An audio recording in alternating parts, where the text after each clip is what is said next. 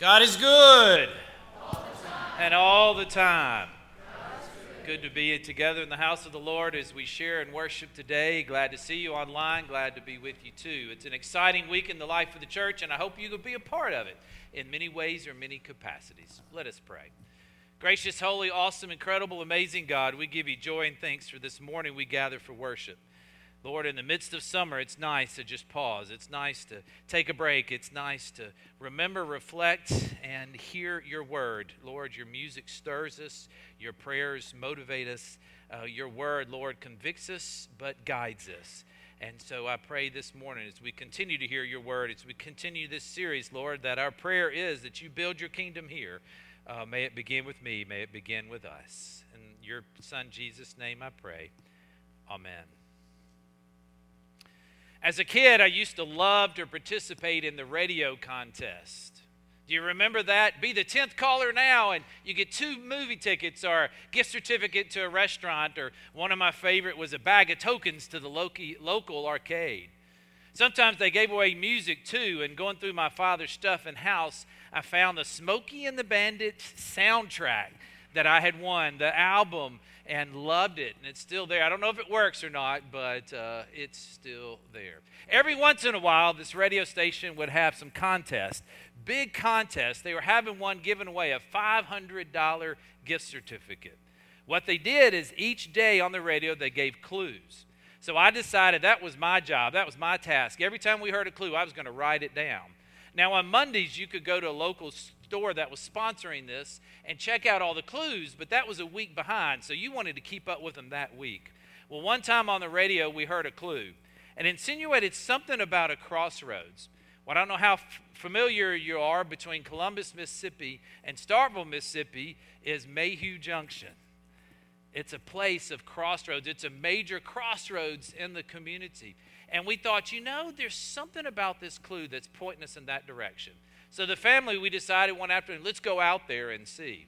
So we went out to this crossroads and started looking around and looked in some trees and looked at stop signs. As we were leaving the intersection, somebody in the car, I think it was my brother, maybe it was my dad, saw this big kind of stick limb in the middle of the median.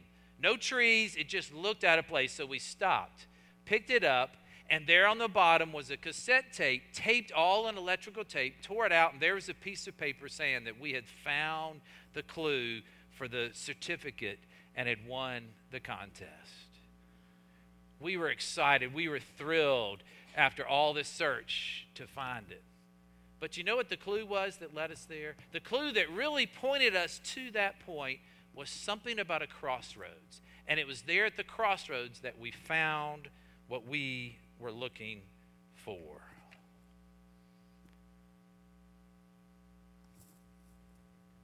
Have you ever been there?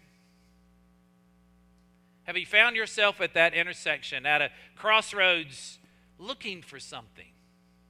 Wondering where God might be leading you, wondering where might be the next step, wondering what direction do I need to take? And you're just not sure where to go. When we're at a crossroads, we're faced with a choice. A choice that we can't stay there, but a choice that we can't stand still, and we must take one way or the other. History is full of choices and full of crossroads that we've seen people take, some in which they've succeeded and some in which they have failed. Biblical history reminds us of some leaders and prophets who confronted their followers with a tough decision to make. In the Old Testament, we see many examples that come. One is example in Deuteronomy 30. Moses had set before the people this example of life and prosperity or adversity and death. And he says in verse 19, Choose life that you and your descendants may live. In Joshua 24, Joshua was about to die and was renewing the commitment of the leadership of this nation of Israel and the journey that they had been on, choosing this day whom you will serve. Jeremiah, in response to the future of Jerusalem, told the people, I am setting before you a way of life or a way of death. They had a choice to make. Today we begin the last or the second to last week of the Sermon on the Mount. And I believe we've come to a crossroads. Last week was a climax, and today is the crossroads. Will we follow Jesus' teachings?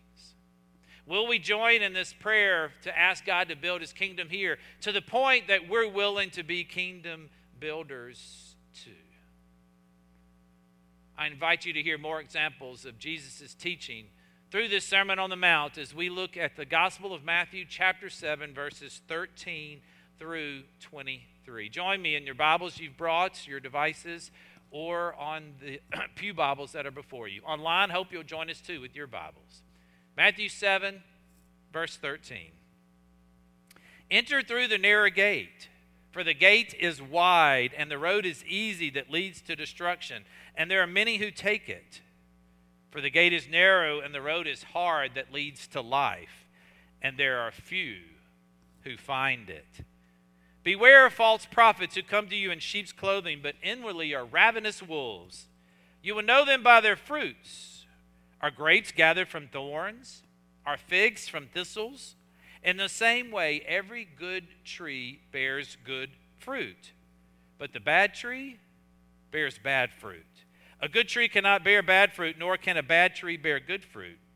Every tree that does not bear good fruit is cut down and thrown into the fire. Thus you will know them by their fruits. Not everyone who says to me, Lord, Lord, will enter the kingdom of heaven, but, the, but only the one who does the will of my Father in heaven. On that day, many will say to me, Lord, Lord, did we not prophesy in your name and cast out demons in your name? and do many deeds of power in your name, then I will declare to them, I never knew you. Go away from me, you evildoers. This is the word of God for us, the people of God. Thanks be to God. There's several things we can take from today's passage, but one I see is that Matthew reminds us that life is not static for the Christian, for one who decides to follow, to follow Jesus, it's not a one and done decision. It's not, hey, dude, I'm going to follow you, and then we go on and do what we've always been doing. But it's a decision daily that when we wake up, when we eat lunch, and when we go to bed, that we continue to renew our life and continue to ask God's direction in our life. There's a path, this road to righteous living that Jesus has been teaching and laying out for us that each of us is called to take between our decision of accepting Christ and of our death and glorification.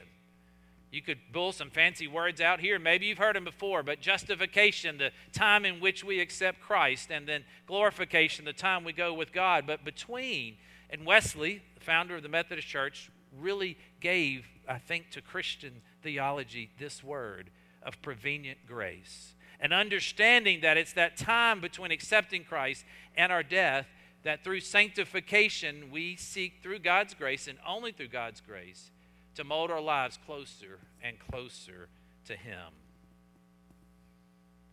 Have you ever started something and not finished it?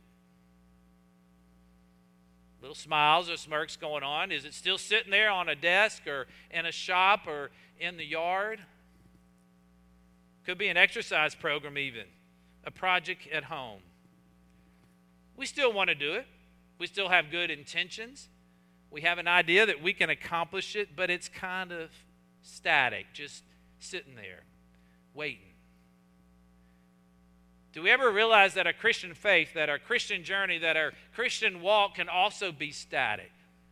I mean, we decided to follow Christ, right? We made a decision as a kid, maybe even as an adult. We maybe we've renewed that commitment but it seems that we're not going anywhere with it.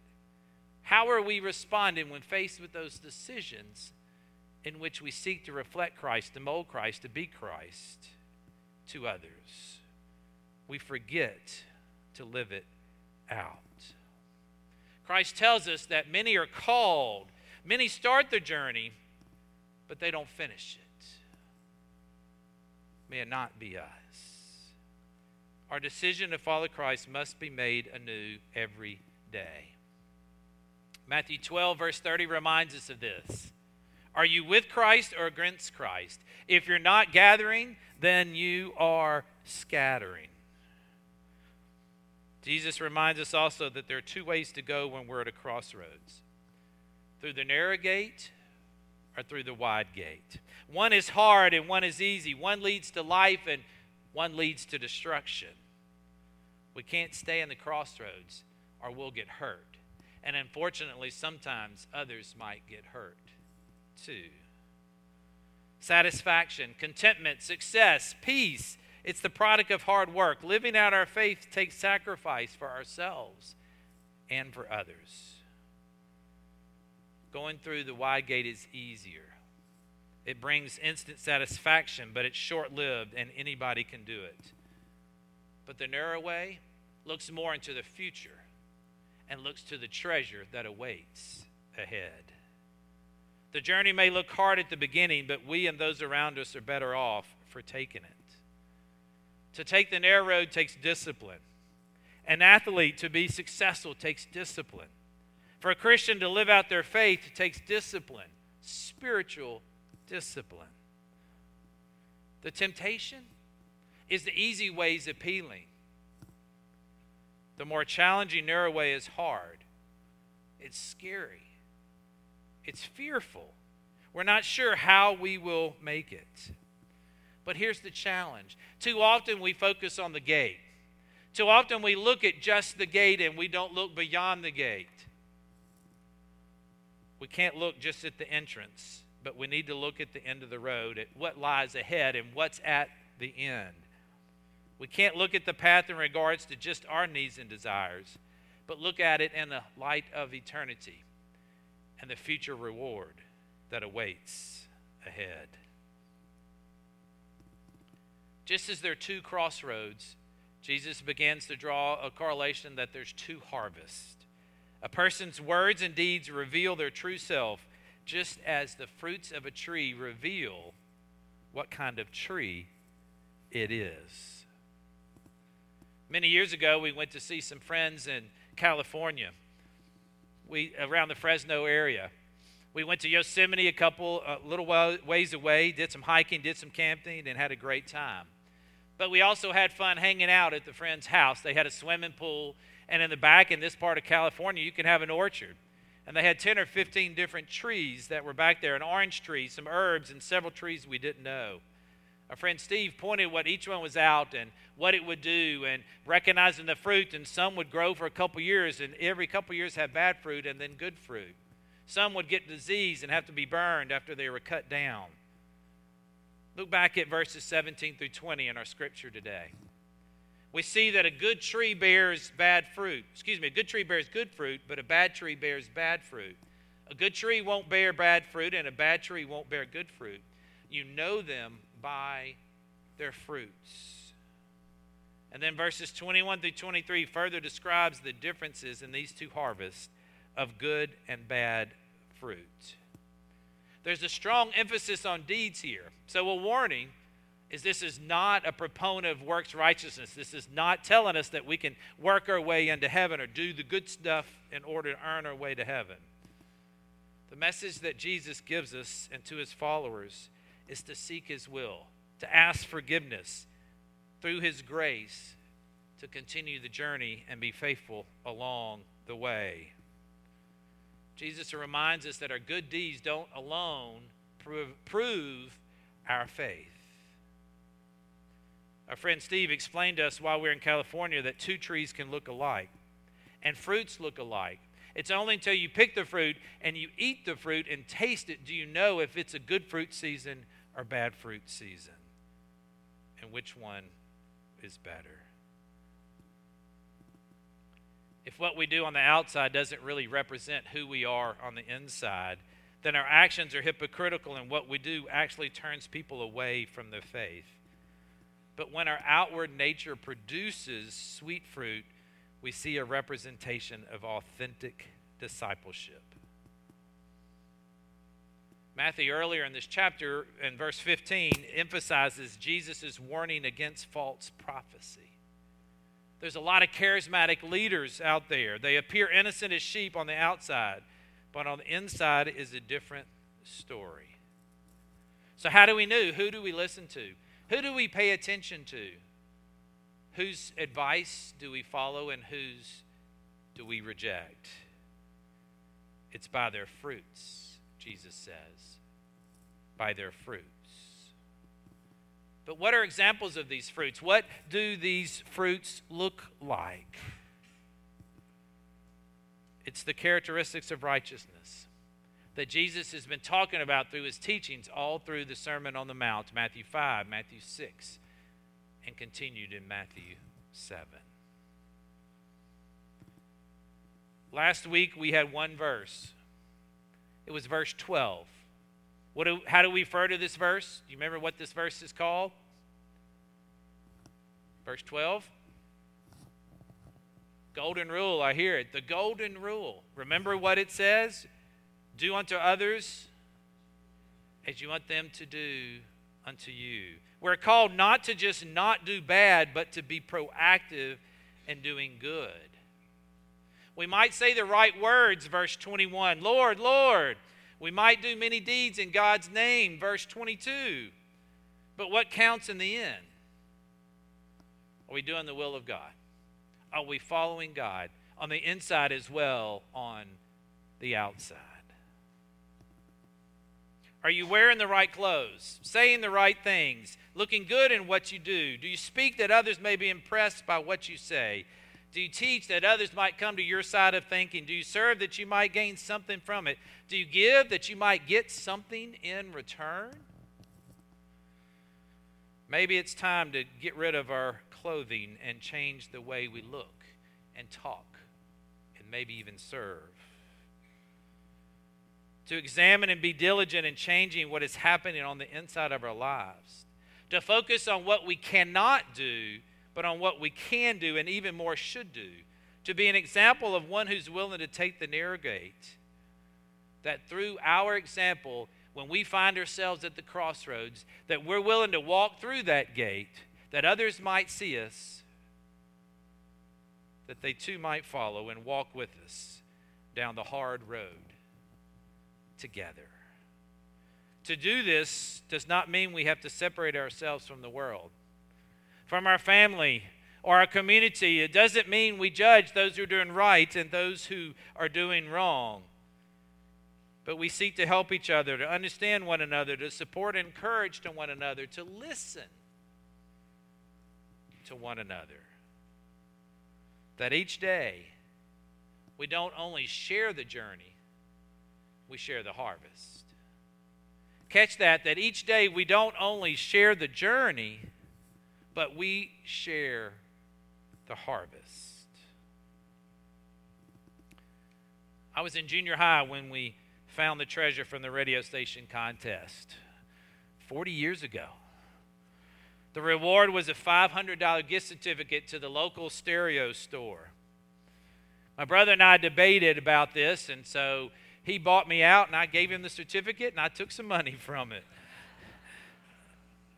He bought a nice stereo and speakers, and we celebrated our accomplishment. You know, everybody had access to all the clues.